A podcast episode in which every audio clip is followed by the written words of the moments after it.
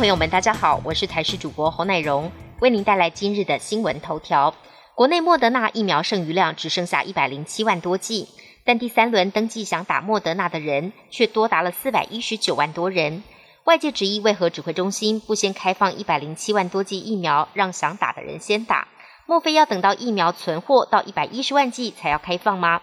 指挥中心回应，没有凑成整数的想法，但会先以能够尽快施打为原则。加上疫苗到货时间难以掌握，只能在已知情况下来做最好的分配。而外界也关注接种新冠疫苗保护力能够持续多久。指挥中心回应，根据国内去年三月的染疫个案分析，抗体能长达一年，目前没有追加第三剂的建议。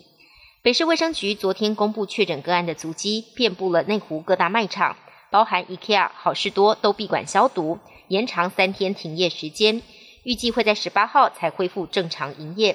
但详细疫调后发现，似乎又有漏网之鱼。另外一名确诊者也曾在十四号跑到内湖家乐福采买，业者也紧急清销闭馆到十九号。一夕间，内湖大型卖场几乎都停业，附近住户哀嚎，周末假日采买好困难。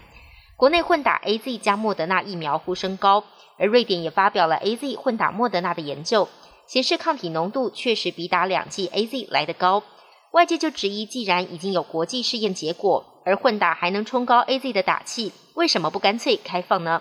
对此，指挥官陈时中表示，如果效果好，又可以增加含盖率，当然一举数得，但可能会增加其他副作用，还是要先看国外的实打状况。而专家咨询小组召集人张尚纯则说明，国内已经有台大医院在进行混打的试验，最快三个月结果才会出炉。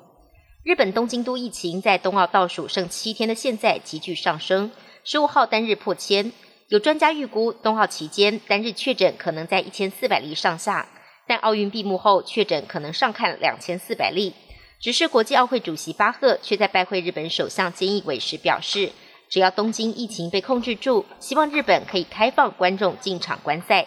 根据日本媒体共同社的报道，巴赫对于空场举办一直很反感。认为运动员四年一度的最佳表现应该要有观众见证才有历史价值。偏偏日本东京从六月二十一号为解封之后，疫情就直线攀升，直到本周才又宣布第四波的紧急事态宣言。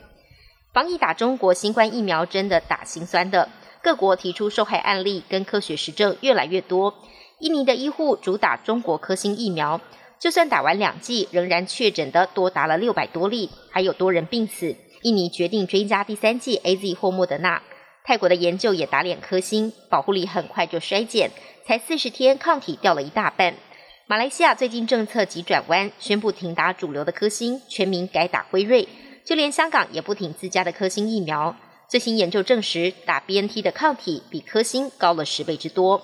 东京今天单日新增确诊来到一千两百七十一人，已经连续三天破千。日本岛根大学最近就进行飞沫模拟实验，发现，在空气湿度达到百分之六十的环境下，新冠确诊者如果坐在桌子前方咳嗽、喷溅并掉落在眼前的飞沫，远比湿度只有百分之三十的环境还要来得多，并且传染力也更持久。可见湿度跟病毒传播两者息息相关。另外，后老省也针对发生群聚感染的餐厅做研究，赫然发现，爆发群聚感染的餐厅中。高达九成都没有在每组客人间加装亚克力隔板，才会导致飞沫四散，病毒更容易传播。本节新闻由台视新闻制作，感谢您的收听。更多内容请锁定台视各界新闻与台视新闻 YouTube 频道。